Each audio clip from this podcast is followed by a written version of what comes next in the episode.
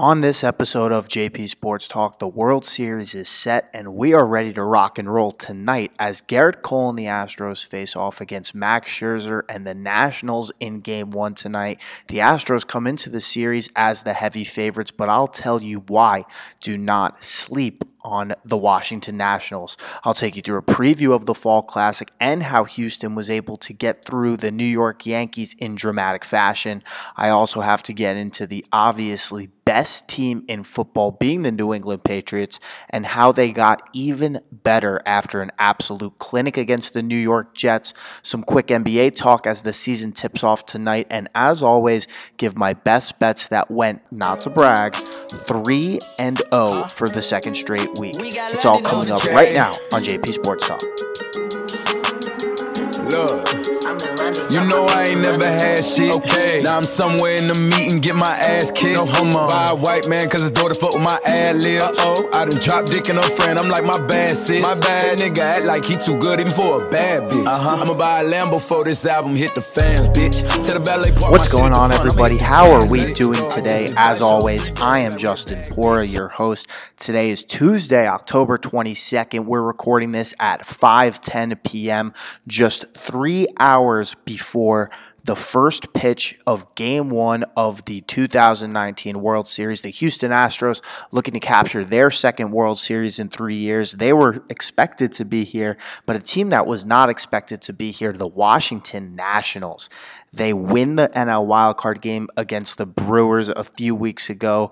They roll past the heavily favored Los Angeles Dodgers, then sweep up the St. Louis Cardinals in four games and clinch the National League pennant. Now they're taking on Houston tonight. It's going to be a classic pitching matchup. Max Scherzer versus Gerrit Cole. And we go into this World Series, the Astros taking down the better team, the New York Yankees. A lot of people, including myself, said, oh, this will be the World Series. The Astros versus the Yankees. I'll get into the New York Yankees a little bit later, but the Astros absolutely ripped the Yankees' heart outs and spat on them.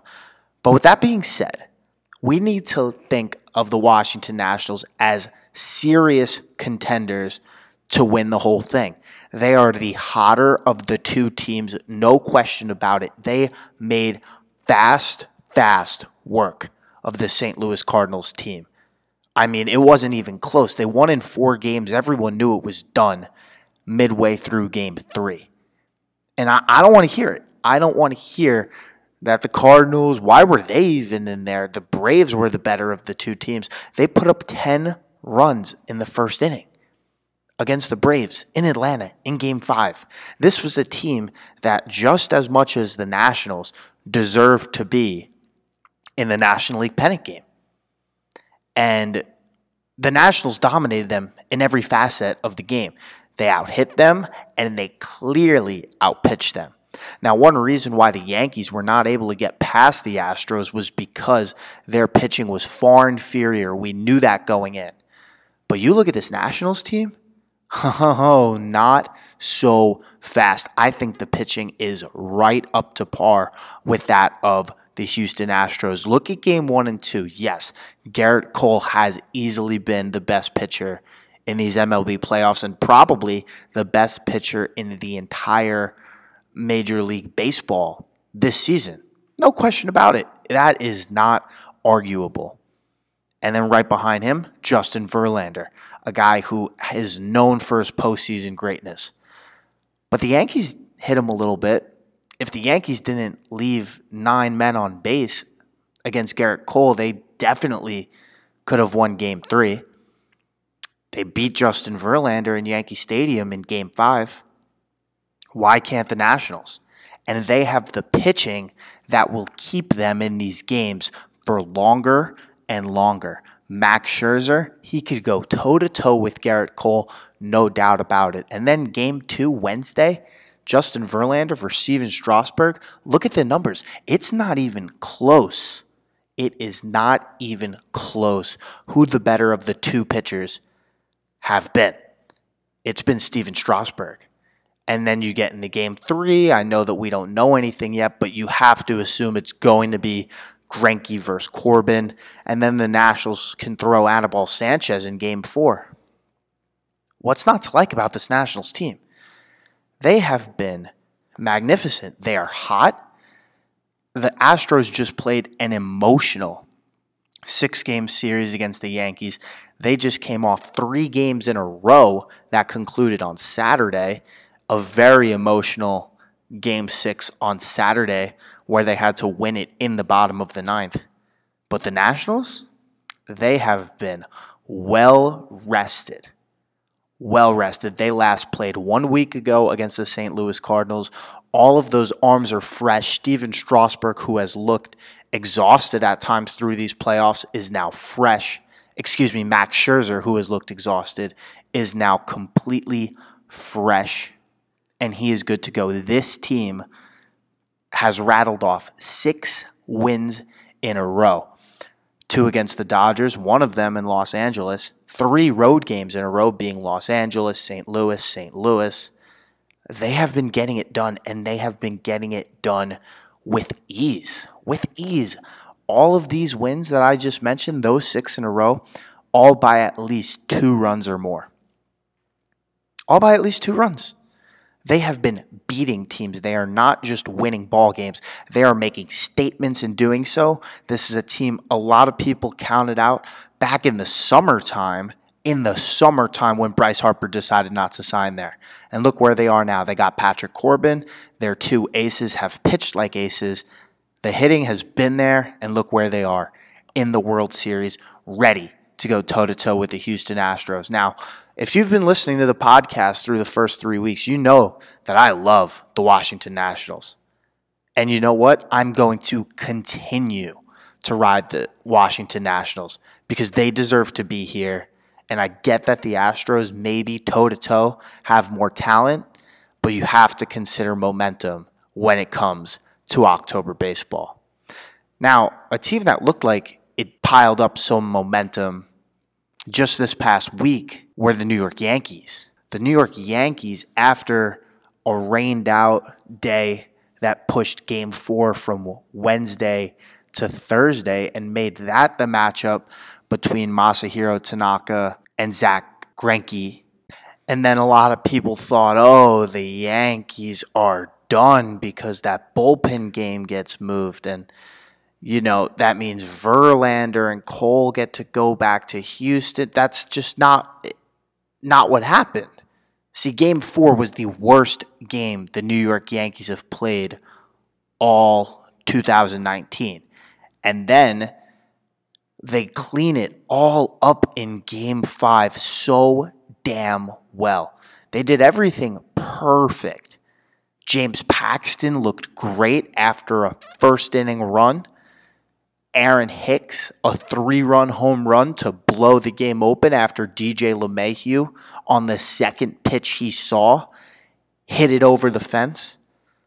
The Yankees were rolling, and then they get to this bullpen game in Houston for game six. That was the game that they needed to win. And what happened? They straight up blew it. First inning, Chad Green, who has by far been the Yankees' best pitcher all October long, gives up a three run home run to Yuli Gurriel in the first inning. And then from that point on, the Yankees have to claw back. They get one in the second, one in the fourth, give up one in the sixth. Now it's a four to two game. And then you look at how the sixth inning, the seventh inning, and the eighth inning went absolutely nothing was going right for the Yankees. Then DJ LeMahieu saves the day once again, the best free agent signing of the whole entire offseason. And it all comes crashing down to the farm system product of the Houston Astros, Jose Altuve. Breaks the hearts of Yankee fans everywhere two run bomb to left center field off Aroldis Chapman, and the Astros are in the World Series. The Yankees not forcing game seven. Now, what this means, looking at it from a Yankee perspective, this season was supposed to be their year. You know, they got to game seven of the ALCS in 2017. They ran into the Astros. They were an excellent team just a season ago, but in their own division, the Red Sox outplayed them and then beat them in the playoffs. This year, yes, you get the Astros again, but at some point you have to beat them. You have to go out and do something about it. And Brian Cashman was so set on this team just doing it. He said, We are good where we are. We don't need to make moves. We will win with what we have. Clearly, that is not good enough. I mean, look at the pitching that they went out there with. James Paxton wasn't good for both games in this ALCS. He was good for one, not two. Masahiro Tanaka, good for one, not two. Luis Severino, not great in one. And, you know, granted, he only played four games all season long, but you just have to be better than that. The New York Yankees have the standard of excellence. This will be the first decade, the 2010s, that they have not won an American League pennant in 100 years. That's absolute insanity. The Yankees hold themselves to the standard, and now significant moves have to be made. Gerrit Cole grew up a Yankee fan. Give him every dollar he wants in free agency. Every single dollar. I don't care what it takes. You got to give him everything. In fact, you look at how this team is presently constructed, this team that Brian Cashman swears is just fine as it is. I see three non pitchers that are untouchable, and that is it. That being Aaron Judge, Gleyber Torres, and DJ LeMahieu, who they need to lock up. Aaron Judge is the face of the team. I get it. I understand that he struck out over 25 times in this ALCS. He made every play you could have asked for him out in right field. He gets on base and he has big hits in him. Gleyber Torres, I mean, just look at the ALDS. He was by far the best player in that entire series. DJ LeMahieu was the only reason this game was competitive this game six because he hit the two run home run in that ninth inning to give the Yankees a sliver of hope that at, at that point in time they didn't even know was physically possible. But you look at a guy like Didi Gregorius, who the team has a one year, $18 million option on. I don't know if I'm picking that up. I mean, this team has Miguel Andujar, Gleyber Torres, DJ LeMahieu, infielders. Luke Voit could play first base still. There are people out there. This is there's a farm system ready. You can't spend $18 million on Didi Gregorius when you are going to have to spend around 200 million to 300 million dollars on a starting pitcher. The pitching is too important. Who else is untouchable? Aaron Judge, Gleyber Torres, DJ LeMahieu. You look at the pitching staff, maybe Luis Severino, maybe Masahiro Tanaka, maybe Aroldis Chapman. That's it. Tell me who else is untouchable. I don't think anyone else on that team is untouchable. And if this team does not get starting pitching, look at the two teams that are in the World Series right now. The te- one team has Stephen Strasburg, Max Scherzer, and Patrick Corbin, who you refuse to give another year to on a contract. And the other team has Gerrit Cole, Justin Verlander, and Zack Greinke, who the Astros went and got at the trade deadline, and you, Brian Cashman, did not. Anyways, the World Series starting up tonight. You know what else is starting up tonight? The NBA season. Oh, wow, what a time it is. And with that being said, let's play a quick round of Forget About It and go through some of the teams that we think are for real in this NBA season. I think that there are 10 teams legitimately that can compete for an NBA title that are legit. In the Eastern Conference, the Milwaukee Bucks, and the Philadelphia 76ers. Nobody else. Boston Celtics, forget about it. Brooklyn Nets, forget about it. Miami Heat, sorry, I love you, Jimmy Buckets, forget about it. Toronto Raptors, defending champions, people forget because they don't have Kawhi Leonard. Yes, they're raising a banner tonight. Forget about it. But you look at the Western Conference, there are eight teams that can legitimately compete for a world championship. And now you look at the way basketball was constructed through the entire 2010s. You couldn't say that any other year. When LeBron, D Wade, and Bosh teamed up in Miami from 2011, 2012, 2013, 2014, that was the team that people considered could win an NBA championship. They were the only thought in the East. I don't care what you thought about the Pacers and the Bulls, you knew that the Miami Heat were getting there every single year. You look at what happened after that. The Golden State Warriors in 2015 kind of shocked everybody, but then after that year, they started their dynasty. And you never count out the LeBron James team being the Cavs who were the only thought to win the Eastern Conference because LeBron James owns the Eastern Conference. And now here we are with eight Western Conference teams and two in the East that can legitimately win a world championship. Now look at the eight teams I have in the West. I have the Golden State Warriors, you cannot forget. In 2016, before Kevin Durant joined that team, Steph Curry was the baddest dude on the planet. He will return to that form. As I said last week, I believe he will be the MVP of the league. You have the LA Clippers, who will take on another title contender, the LA Lakers, tonight in the Staples Center.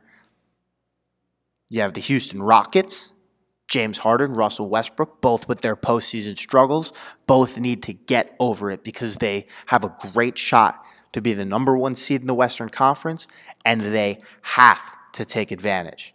You have the Denver Nuggets and the Portland Trailblazers who went to a seven game series in the Western Conference Finals.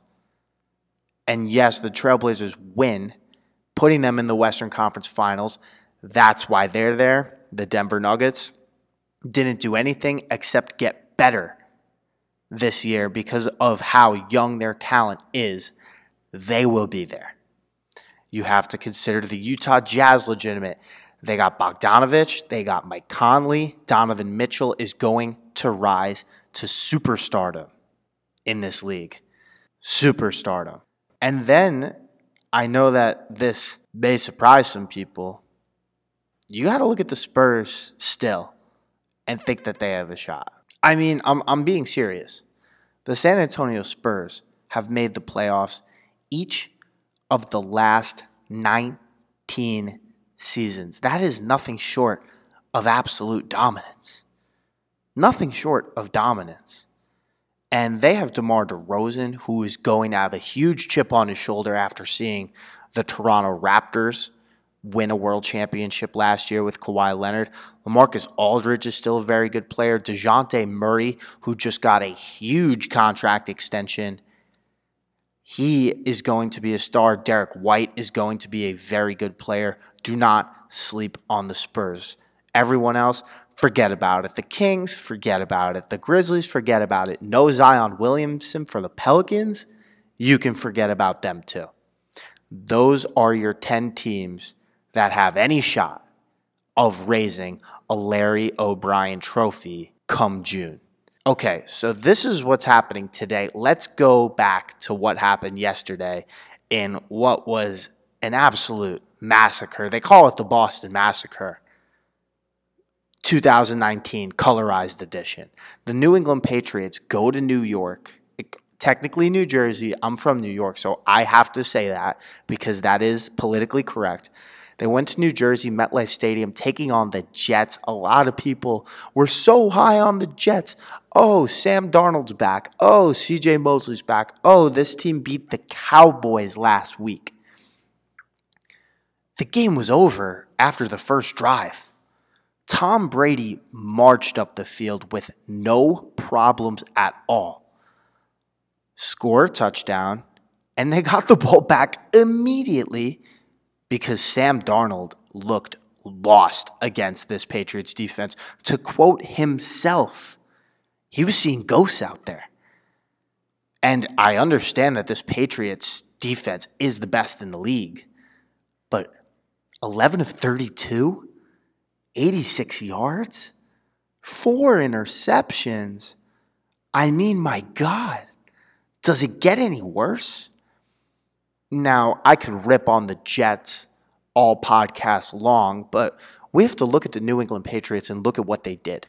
Bill Belichick was toying with Adam Gase yesterday, absolutely toying with him. They win 33 to nothing in MetLife, 7 and 0. You have the Browns coming up, you have the Ravens coming up, then you have a bye. The cupcake part of the schedule is over for sure. Their next six, games are all going to be competitive at least. And look what they did this morning. I mean, they know that the hard part of their schedule is coming. They know that their offense has problems that need to be corrected. So what do they do? They go get Mohamed Sanu. They give Tom Brady another weapon. I mean, that is what separates the New England Patriots from any other organization in the National Football League. Look at the Seattle Seahawks. You think Russell Wilson could use Mohamed Sanu? You think that the 49ers could use someone like Mohamed Sanu? There's still one major trade piece out there, that being AJ Green. And you know what? If I'm the Atlanta Falcons, I know I just signed Julio Jones. They got to make a decision. Maybe he's out on the market too because their season is lost. And with this Matt Ryan injury, I have no idea what their future holds. The Patriots are playing chess, and the rest of this league is playing checkers. Bill Belichick does not sleep. You know what he did after that 33 to nothing win? He slept for about 5 hours, then got on the phone with the Atlanta Falcons. And moves were made. And I understand that there was a plethora of moves that were made today, including the Niners. They got Emmanuel Sanders. Yeah, yeah, that's really nice. The Patriots are rolling. And now they get the Browns this week. They're in Baltimore the week after. Then they have a bye and those next four games at Philly, home against Dallas, at Houston, home against the Chiefs with Mahomes coming back by that time. They are ready. They're already thinking about January. And here we are on October 22nd after a 33 point win, after shutting out the New York Jets, a division team. They're making moves and they will not stop. I mean, you just have to mark down Super Bowl now. I'll say it. You have to. They're going to be there. And you know what? They're probably going to win. Make it seven. Tom's got to get some more room on that trophy case of his. Okay, now let's get to the end of the show. A lot of people's favorite part of the podcast. And if you've been listening and you've been actually listening, wink, wink, you've been riding. 3 0 last week, 3 0 the week before. I am absolutely rolling. Now that the NBA is back, I'll give you a pick for tonight before we get into these future football games that I'll hit. So, four bets for my best bets for the upcoming week. Let's start with tonight the Los Angeles Clippers, Los Angeles Lakers. Lakers, three and a half point favorites. I am riding the Clippers money line at plus 145. I understand there's no Paul George, but the Lakers don't have Kyle Kuzma. I think that the Clippers overall are a much better defensive team. I think they're a better shooting team. I think Kawhi Leonard should be getting his ring shipped to him today because the Raptors are raising a banner. I think Kawhi Leonard is more ready to start a season off strong. LeBron James, he has to get the rust off of him now entering year 17. Give me the Clippers money line at plus 145. Now let's go over to Thursday night football. And we have a couple of doozies of primetime games this week. Uh, the Vikings are taking on the Redskins in Minnesota. The Vikings, not surprisingly, 15 and a half point favorites, and I'm going to hammer them. Kirk Cousins over 130 passer rating each of the last three games. This is a revenge game for him playing the Washington Redskins. I think he's going to come out firing. The Redskins had a brutal game in the Mud Bowl at home this past week. Now they have a short week. They're already a mess. The Vikings have been absolutely rolling. Give me the Vikings minus 15 and a half. Now last week my college football pick was LSU minus 17 and a half and they covered that with ease, I would say. I'm going to ride them for the second week in the row. They are minus 10 and a half versus Auburn. And the real kicker right here, Joe Burrow already said that he is not lo- overlooking this Auburn team. You know, Coach O is not overlooking this Auburn team. They are playing this game at home, and in two weeks, they get Alabama. They're the number two team in the country. They have to continue to play that way because the biggest game of the year is soon to come. They have to remain perfect and they have to remain dominant. I think they prove that this Saturday against the Auburn Tigers. Give me LSU minus 10 and a half. And here is my favorite pick of the upcoming week Sunday Night Football. It was supposed to be this glorious game of two MVP quarterbacks, but instead, it will be Matt Moore in Arrowhead as the Chiefs take on the Green Bay Packers. The Packers open up as four and a half point favorites.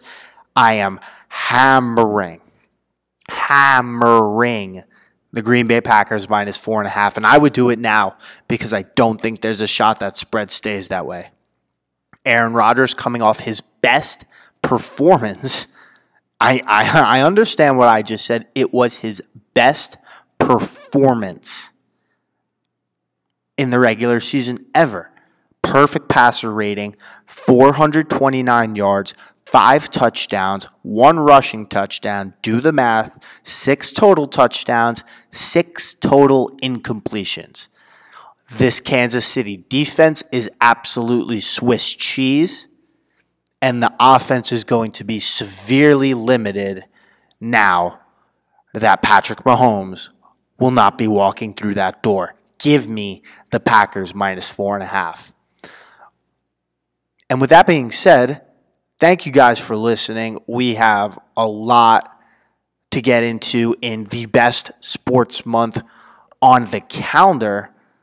And it doesn't stop because next week, October 29th, we may have a World Series champion.